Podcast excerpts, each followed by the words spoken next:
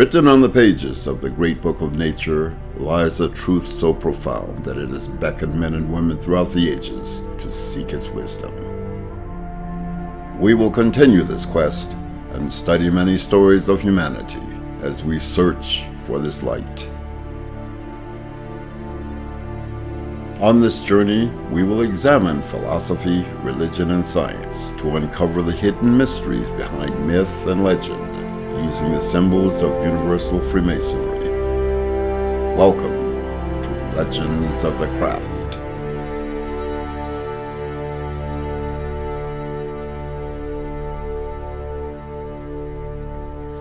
Welcome back to Legends of the Craft. I'm here with brother Axel Savari, and we have a very interesting subject today to discuss. Tonight we're going to be talking about theosophy, and specifically theosophy's influence on masonry. And I should say co masonry, because at least as far as I'm aware, there really hasn't been much of a theosophical influence on mainstream male craft masonry.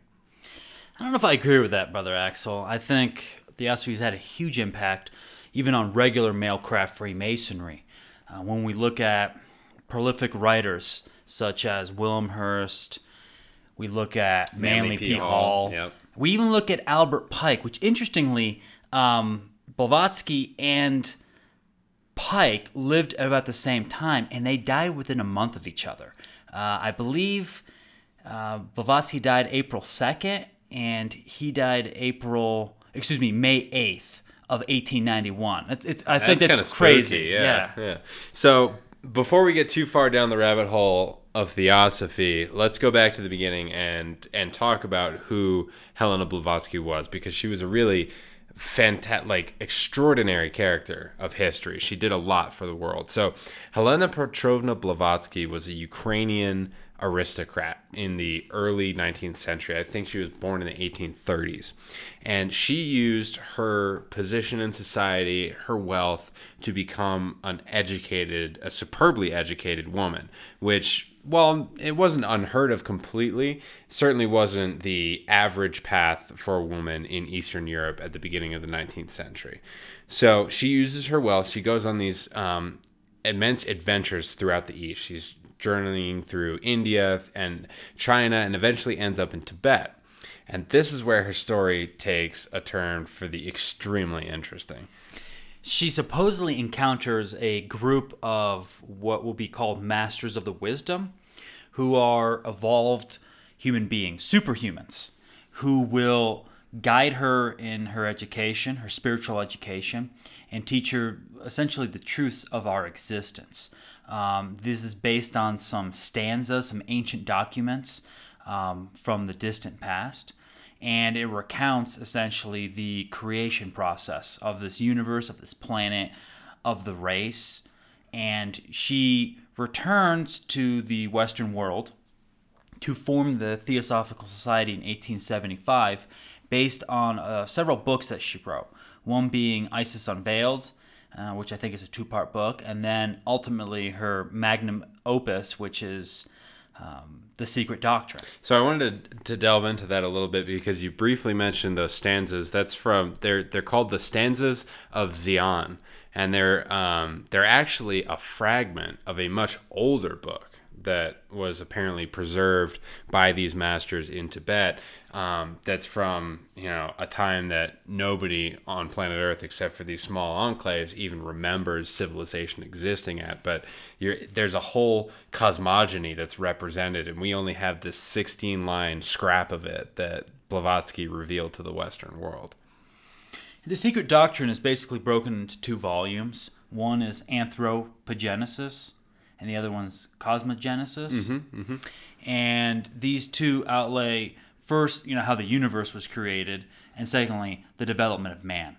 And anybody that's picked up a copy of the Secret Doctrine will know that this is not a simple book. This is this is very deep. This is very well written. It's like reading an encyclopedia. It's very technical, and for a woman in the late 19th century to have written this is absolutely amazing. Well, and I think there's a parallel to Pike, as you as you mentioned before, because Morals and Dogma is kind of like a Masonic equivalent to the uh, esoteric Secret Doctrine and the Isis Unveiled. You know, they're both uh, encyclopedic in their scope, but also they're they're channeling this kind of otherworldly philosophy. It seems almost it's the same thing when you read um, "Secret Teachings of All Ages" by Manly Hall. It seems like it's greater than the author, you know. And this is a, real talent of Blavatsky is that she always had this air of imparting information that was from a source greater than herself. You never got the impression that she was just making this stuff up; that it was like something that she had tapped into.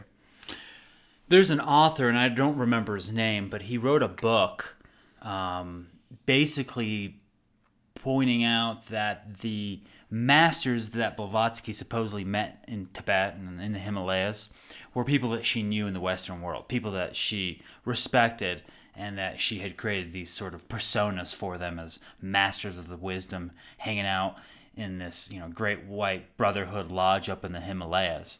I don't know if it's true or not, but it's just a fact for people that are you know if if if you do think it's false, there's there's some writers that have written on the subject.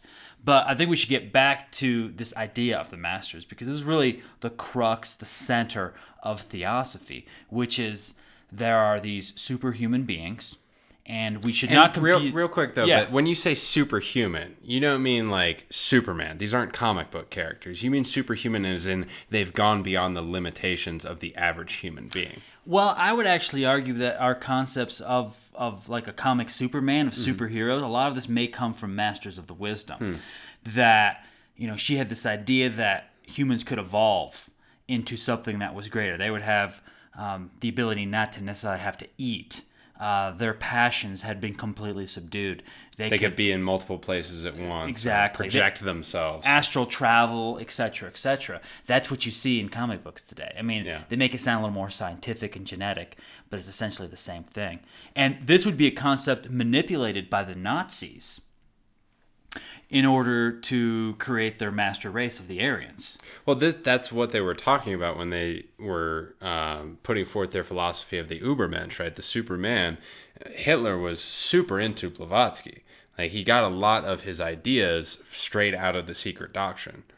I mean, for example, probably the biggest uh, thing that he took from theosophy in theosophy there's this idea of root races that on the earth there are manifested um, races of human beings. And not like not in the sense that we think of of like black people and white people and hispanic people. These are like races that are all the people on the earth. And it's symbolic of grades of evolution in in the human history. Like so when one race quote unquote ends there's usually like a, a catastrophe on the earth and a new group of people emerges from somewhere that survived this catastrophe. Like um, noah surviving the flood would be the start of a new root race for example. Well, in, in theosophy, you know, the idea of Noah and the flood is essentially the idea with Atlantis. So the fourth root race was the Atlanteans. And when they came to an untimely demise, so came the Aryan race out of northern India, out of the what we consider Nepal today, and they spread across the earth. So, so Hitler takes this idea, Yeah. you know, of these Nepalese settlers post catastrophe and turns them into this, you know, race of Ubermensch with blonde hair and blue eyes that are coming to, you know, lead Germany to a state of racial purity. So he got off the theosophical track quite a quite. well, he quite abuses it and he misuses it, but you know, Hitler ruins the swastika for us. He which was introduced to the West by Blavatsky. Exactly, and and and he he ruins many different things that we cherish in the occult because he's made a bad name for it. So, but that's another episode. So let's keep going on the masters here. And you know, when we're talking about the masters, we have to be careful because there's two ideas of masters. Blavatsky used the term masters of the wisdom. So these people can still be killed. Like they, they still have They're mortal bodies. They're not gods. But an idea over the decades after the death of Blavatsky, and there'd be many schisms in theosophy that we'll get to a little later, there's this concept of the ascended master, which they're basically like gods on earth. Yeah. And Blavatsky would probably be rolling in her grave if she had thought that her ideas had been warped into this sort of like uh, entities that would be worshipped by man. Well, because she sets forth a master of the wisdom as something to be attained. By To evolve into. Yeah, something to be attained given um, dedication and study and practice and service to humanity. These these are people. The the reason they're superhumans is because they do nothing but serve human humanity. That's why they're super beings, is because they have they have perfected themselves to such a point where everything that they do is in service to humanity. There's no thought of self, and they're they're organized in these you know enclaves up in the Himalayas so that they can more efficiently serve humanity. But they don't interfere with human affairs. What they do is try to help those that are seeking to help humanity to empower them with tools and with a direction in order to help the rest of humanity. So it's very important to, to, note that they, they're not sitting here controlling secret councils. They're not a secret cabal up in, in the mountains of, of the Himalayas uh, controlling, uh, you know, political and religious decisions on Earth. They're guiding individuals to serve humanity. Well, individuals and the species as a whole, because something that is really fundamental to theosophy and especially the the philosophy of the masters that Blavatsky puts forward in throughout her theosophical writings is the idea of evolution both physical and spiritual, because that idea of root races, that's describing the physical collective evolution of humanity. But the theosophical path is a way of speeding up the individual evolution of the human being. So when we talk about the masters guiding human events, it's not that they like they're not guided by common morality. They're guided by the philosophy of evolution. And in evolution, things that are unfit to meet the challenges before them go extinct. So, masters of the wisdom are not going to interfere in that process. If something can't survive a challenge that's put before it, well, then it wasn't worthy. It's not going to help humanity. So, that when they say help humanity, it's not like make sure everybody's comfortable, it's make sure the species evolves to its highest potential. That's theosophy in a nutshell. It's, it's evolution. Like if somebody would ask me, well, what is theosophy? I said it's it is a method by which to evolve the human race collectively. And interestingly enough, the motto of the Theosophical Society is that there is no religion higher than the truth. So it is a collective study of religion, philosophy, and science. And Blavatsky believed all three would be reunited before the end. Well, and especially in the beginning, theosophy was a vehicle by which to introduce practices that either had been very long dormant in the Western world or had never made it to the West. Um, and this is something I was kind of talking about earlier when it comes to Blavatsky's influence on the Western world. The reason we have yoga, the reason we even have any like Eastern philosophy in the Western cultural consciousness is entirely because of Blavatsky. I mean, when she came over in 1875 to New York and started the Theosophical Society, that was the first time the, these ideas had been given a hearing in the West. And, and I think it's interesting, too, that she picked America because it, it's at this time, I think it's the second great spiritual revival, somewhere in there. Like, there's a it's, lot of. It's after that point, but there, we're still coming off this religious well, high. and there's a the religious high, but there's also like there's a lot of spiritualism going on in America. Mediums are on every corner. You know, people for entertainment they're not going to the movies they're going to talk to their dead relatives. You know like that's that's a really important point to make i think. Like this kind of stuff was much more in the consciousness. So then blavatsky comes along and says let me tell you what they're doing in the east and what they know. And that's where we get this kind of integration with um, the yogic tradition with american and western culture I mean, we could presuppose that somebody else would have come along and done this, and I'm sure it would have happened eventually. Well, this introduction into the West and through of the and East. through the British Empire, like people were coming back, but that wasn't really being spread. That was like knowledge acquired by aristocrats for aristocrats. No, Blavatsky, I think single-handedly we can attribute to this introduction of the East to the West, and because of her, the world became a smaller place. We became more interconnected. And so, whatever anybody says about her, she did this great, great, great thing for humanity. So Blavatsky starts the Theosophical Society in New York, um, and in 1891 she dies, and there's a split in the Theosophical Society. Uh, William Q. Judge, who is one of her first um, kind of followers, uh, he takes some theosophical lodges in America. I think he's based out of San Diego. And then the other character who's involved is Annie Besant.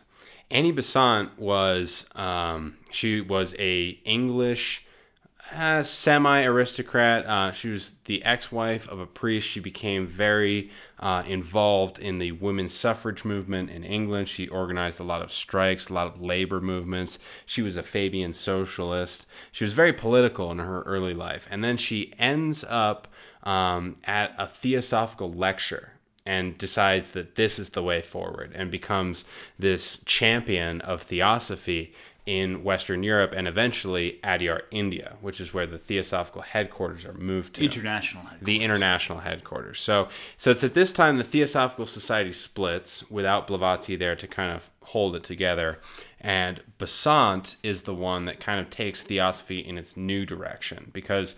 Uh, William Judge doesn't really innovate, whereas um, Annie Besant and her co-worker Charles Leadbeater, they take theosophy in a radical new direction. They start evolving theosophy from Blavatsky. They start introducing new concepts or embellishing existing concepts like clairvoyancy and the idea of a world religion coming together uh, to sort of climax this fifth root race of Aryans. And she also becomes a co-mason. She joins the um, International Order of Co-Freemasonry, Le Droit Humain, and she very quickly becomes a 33rd degree Mason.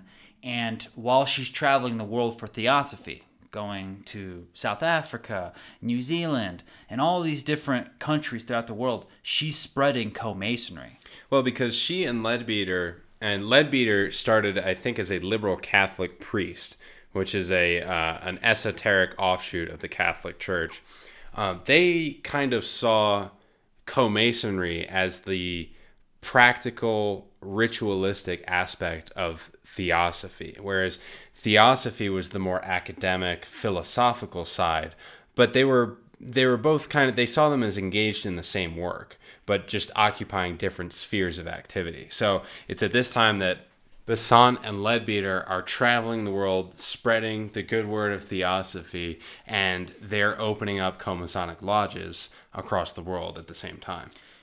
They see the they see masonry as a link to the ancient mysteries, therefore a link to the ancient world and to this you know to this entire structure that existed in the fourth root race. So it's an access to basically Atlantean secrets, uh, Atlantean ideas, philosophies, and, and takes us closer to the original source of humanity. So their philosophical influence on co-masonry, it starts to take um, masonry away from the idea that it's set up as a charity and that it's to help people materially in the external world, and it becomes imbued with this more esoteric meaning um, as a link to the ancient mysteries as a um, as a place of education, as opposed to a social club that does charitable works. Yeah, there's a lot of people that accuse co-masonry that the ritual that's used that was used by Leadbeater um, in a lot of the English speaking world um, is a theosophical ritual, and that's simply not true. Um, it's basically a copy of the emulation ritual used by the Grand Lodge of England with some preliminary ceremonies that were taken from uh, continental Europe in terms of like a censing ceremony and a specific lighting of the candle ceremony. But this is not outside of Masonry. This is certainly not an innovation of theosophy. It was sort of a restoration of different elements. And what was different from traditional male craft masonry is the emphasis as you said. It's it's it's we're doing this for spiritual reasons. We're doing this for evolutionary reasons. We're not doing this as a club. This is something to be taken very seriously and the ceremonies themselves have a certain magical power to them. I'm not talking about like hogwarts magic here brother axel. I'm talking about um, a magic that is that's transformational. It's alchemical in nature. Well because there is this uh, concept throughout theosophy that work that is done on the inner plane is affecting the outer world. So, I mean, and it, it sounds very kind of new agey, but you can break it down very simply. If you change people, and how do you change people other than changing them on the inside, change altering their psychology, inspiring them, having them change themselves essentially. if you change people, well, then the world changes with them. If you elevate humanity, well, then the world is going to bear the mark of those changes. So it's really not as um, mystical as it may seem. Like it's actually very pragmatic and very practical in my idea. This idea of doing the inner work so that the outer work can be done. You know, neither of us are theosophists. Um, I love theosophical teachings, and they're certainly a part of my personal philosophy, but I'm not a member of the organization, so I'm not here to defend or to attack the organization. Nevertheless, I think theosophy, in a way, may be the reason why Freemasonry will have been saved in the future, because it has planted a seed of the esoteric in co-masonry and that seed will only grow further and further as the generations pass. So theosophy to me is the reason i'm a mason. Have i joined a traditional male craft lodge and encountered pancake breakfasts and you know paying dues and arguing whether we should pay bills or not and replace the toilet seat? I don't think i would have stayed. But being introduced to co-masonry where the emphasis was philosophy religion and science and trying to make these three compatible, discussing real topics of importance to myself and humanity is what inspired me to continue this journey and to dedicate my life to it. Well, I think it absolutely did breathe some life into masonry in general. You know, I think co-masonry had a kind of um, magnetic effect on masonry after this spirit was imbued into it because the surrounding masonry i mean it was still recovering from the morgan affair you know when we when masonry had to uh, kind of draw back and, and you know say hey look you know we're not doing anything really serious or scary here. Like it, it kind of it surrendered some territory there. And i think with the theosophical influence on co-masonry but also on the general esoteric world, it breathed back in this spirit of no, th- this is a ongoing tradition that has been carried on for millennia in many different forms. In, in this age, it might be co-masonry, but it wasn't always masonry, and it won't always be masonry. But there is life to it now, so carry the life forward. Well, I, I really like what you said because it makes me think too that in 1875 Blavatsky created an organization that both genders could be a part of. In fact, women could be leaders in this organization. Um, it didn't discriminate against race or religion or creed.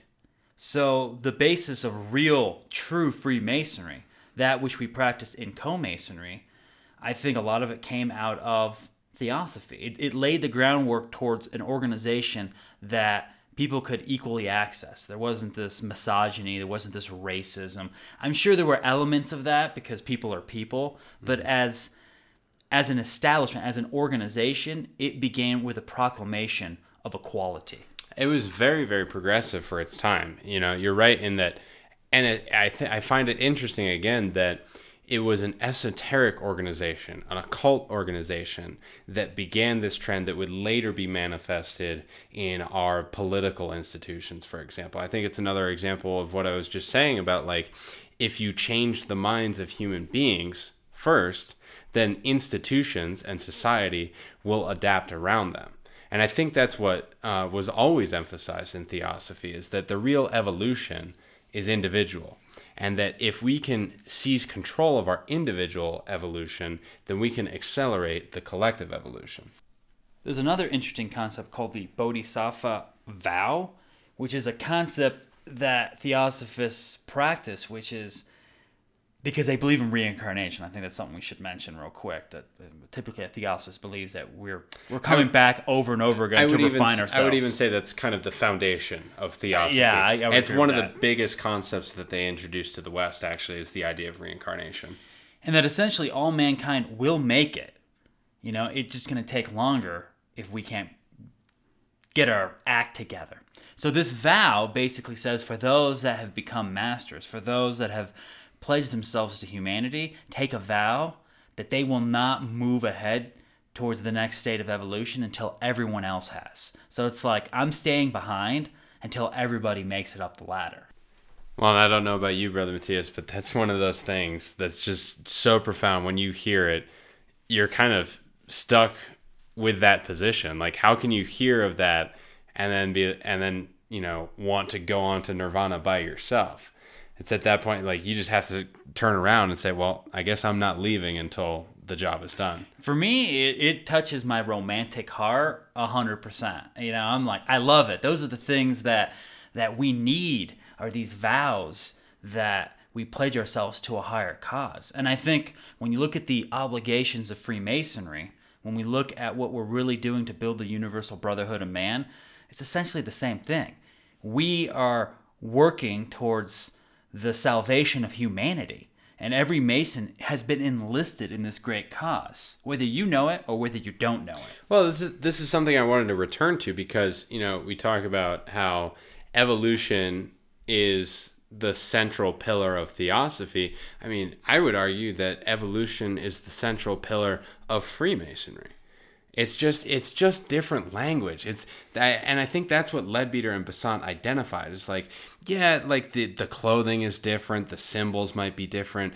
It's the same thing, age after age after age. Like human beings are worshiping nature and trying to work in accord with nature. Whether that takes the form of Indian religion, Mithraic mysteries, you know, Chaldean religion, it doesn't matter but some vehicle has to always be in existence to move that idea forward. So I think that they recognized in co-masonry a way of perpetuating that into the future. And in fact, that's what they did. They spread co-masonry throughout the world, and the seeds of it still remain today. So we have theosophy to thank for the expansion of co-masonry. And frankly, you and I would not be here doing this podcast if it wasn't for Theosophy. No, if if Blavatsky had not opened up the Theosophical Society in New York, neither of us would be Masons. And honestly, I don't know how much of a future there would be for Masonry if she hadn't done that.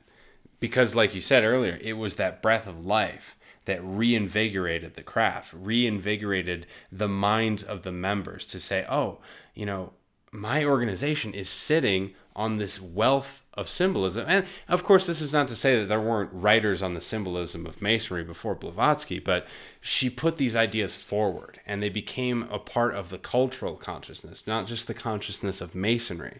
That pe- general people had a, a reference point by which to engage in these conversations, and, and it gave esoteric Masonry a home in the world. The Western esoteric tradition was re- reinvigorated by Theosophy. It's been there. It was there without the East. We had our own esoteric traditions, but they were obscure. And it was introducing the East that I think gave some energy to the Western mysteries. You know, brother Matthias, you make me think too. There's a there's a precedent for this in history. The last time Western mysticism flourished was again after a contact with the East. I'm thinking of the Crusades you know, after the Crusades, you've got all these uh, noblemen returning with all this knowledge that they had learned while they were in the East, and they come back, and what do you have? A Renaissance. I think Theosophy began a Renaissance that we are only just now beginning to experience. Well, I like what you said because yeah, Templarism, you know, literally came out of the Crusades, which is a very important part of the Western mystery tradition. So I think, yeah, absolutely, you're right. Like it's it's we we need both hemispheres touching from time to time to breathe life into one another. And it's, and thinking now of like a of a double helix spiral. It's like at certain points throughout history, the the West and the East have to come together and invigorate one another, go their separate ways for a while, but eventually come back. And it's this kind of rhythm that keeps the mystery traditions uh, moving forward in both areas of the world. Well, if you look at the stories of Jesus, you look at the stories of of Plato, of, you know, all these these ancient men. It's, there's, always, there's always this idea that they went to Egypt or they went to a special place to learn something. They went to the Middle East. You know, Euclid did this, and I think this idea still is very much alive. That as as somebody that practices esotericism, you constantly are traveling to distant lands in order to find the truth. You have to go far away and then you always have to bring it back. Well, there's no static point in evolution, right? It's a continuous journey throughout space and time, one that is always going to be enacting change on whatever life form is experiencing it. And I think this is something that's set up in the framework of masonry also. I mean, traveling men, you know, we travel from west to east, from darkness to light. Like that kind of idea of perpetual motion is set up in masonry already. So I think it was sympathetic to these ideas that were brought over um, by theosophy. Another really important element in theosophy is its view on the material universe. It's not a materialist religion, it's not a materialist philosophy or science. It believes that there's an immaterial part of the universe, a spiritual part, a hidden column um, that all our ideas come from, that the energy of the universe comes from. And so theosophists are directed through the secret doctrine to give up this notion that we live in a material or a solely material universe. And in this, many of them became vegetarians, many of them formed movements which were against the cruelty of animals. Um, it's not that they were poor and they gave up wealth and and and living well, but their focus was on the spiritual work. And so matter is there to assist the spirit in finding its divinity. Well, and I think something that was lost in every successive generation of theosophy was actually an emphasis on physical discipline. Because when Blavatsky comes back from Tibet, that's what she talks about is that these, you know, these masters of the wisdom out in Tibet, these are people that have mastered the physical condition. It's not that they have, you know, given up wealth or given up food. It's that they've moved beyond those things because they control them. Not because they're inferior or subordinate, but because they are a challenge to be overcome. There's something to be controlled, and they're a force for building up the spiritual side of the work. Well, and this concept is found in our Masonic lodges. You know, we don't um, bring our cell phones in the lodge. We don't talk to the person next to us. We are conducting ritual. And as such, we sit in lodge like an Egyptian would sit in a hieroglyph. You know, feet together, hands on lap, back erect. It's physical discipline. You can't have magic. You can't have a spiritual experience if you're half asleep. You can't do it if you're busy thinking about other things. So, in co-masonry we focus on that physical discipline on conducting the ritual and ourselves becoming a channel to something higher because there's something immaterial that we're trying to gain access to so these theosophical concepts certainly not true concepts these concepts are far older than theosophy but again they were introduced or reintroduced into masonry and they found uh, they found a place in our lodges which I think is essential to conducting the ritual work. You know, I've I've heard from male craft friends that sometimes they go to lodge and there's just people chatting, there's people laughing, there's people on their phones. It's uh, how are you conducting ritual magic in an environment like that? Yeah, I mean, when we say to subdue your passions, that doesn't mean ignore your passions. That means control them. And as speaking as a human being with passions, that's a constant effort. And the best way that I've found to do it, and I think that Theosophy and Masonry identifies this, is to control the physical body. That is the, if you can master that part, then everything else will start to fall in line. I'm not saying that there are not challenges further up the ladder as you exert control over yourself, but I think that um, we shouldn't shy away from the fact that that's what we're trying to do. We're trying, not necessarily, in my opinion, to open ourselves, we're actually trying to control ourselves. We are already open. We are already bundles of frenetic, chaotic energy. And what we're trying to do in Masonry, and I think through Theosophy too, is to shape and contain that energy so that it can be directed towards something purposeful, like what we got into with um, the first chapter of Morals and Dogma. It's about focusing the human force that exists in all of us. That's why when you read Pike or you read Blavatsky, it's very similar in my opinion. It's not the exact same text. There's different references, but it, it, it's pointing at the same direction. It's again, it's evolution. So, brother Matthias, as we near the end of this episode, I want to take us out on a quote um, from Blavatsky's collected writings, and I think it speaks to the essence of the theosophical evolution that we've been talking about this evening. So I'm going to go ahead and read this. There is a road, steep and thorny, beset with perils of every kind, but yet a road, and it leads to the very heart of the universe. I can tell you how to find those who will show you the secret gateway that opens inward only and closes fast behind the neophyte forevermore. There is no danger that dauntless courage cannot conquer. There is no trial that spotless purity cannot pass through. There is no difficulty that strong intellect cannot surmount. For those who win onwards, there is a reward past all telling the power to bless and save humanity. For those who fail, there are other lives in which success may come. Thank you for listening to Legends of the Craft. This podcast is purely the opinion of brothers Matthias Comsier and Axel Suvari and does not represent the official views of Universal Comasonry. Universal Comasonry is a Masonic order founded on the principles of liberty, equality, and fraternity that admits men and women without distinction of race, religion, or creed. For more information, please visit universalfreemasonry.org.